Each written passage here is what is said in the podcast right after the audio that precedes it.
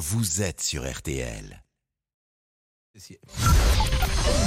13h, 14h30. Les auditeurs ont la parole sur RTL. C'est l'heure du débrief de l'émission par Laurent Tessier. Après le grave accident de la route vendredi, Pierre Palmade positif à la cocaïne ce soir-là. Honte selon sa sœur, il est prêt à assumer les conséquences de ses actes. Une femme de 27 ans a perdu son bébé, un père et son fils sont en service de réanimation.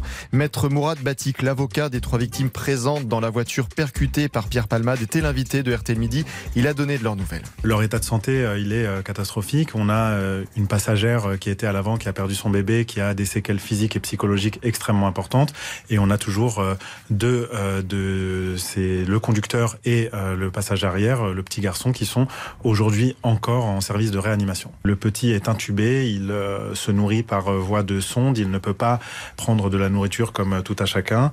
Et le père, le conducteur, il a le corps complètement déchiqueté, donc ils sont très mal en point. Maître Mourad Bati, qui nous a parlé dans RTL Midi plus précisément de cette femme de 27 ans qui a perdu son bébé? C'est une femme qui est en deuil, c'est une femme qui va devoir faire euh, face euh, à toute une série euh, d'expertises extrêmement dures, à l'autopsie de son bébé qui était une fille qui allait naître le 14 mai. l'a décrit, elle l'a vu, elle a vu euh, ce bébé lors de son accouchement par euh, la voie d'une césarienne forcée. Elle a vu euh, ce bébé, cette petite fille qu'elle allait aimer toute sa vie. Et cette petite fille, elle était formée. Elle avait des mains, une tête, un cerveau. Elle avait tous ses membres, comme on peut imaginer un prématuré qui serait né. Et vous avez été une nouvelle fois très nombreux à réagir ce midi, comme Jim, qui a été consommateur de cocaïne il y a 4 ans. Un événement l'a marqué.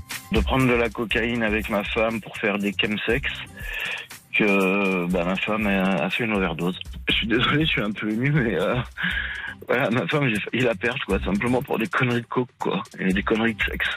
Simplement pour ça.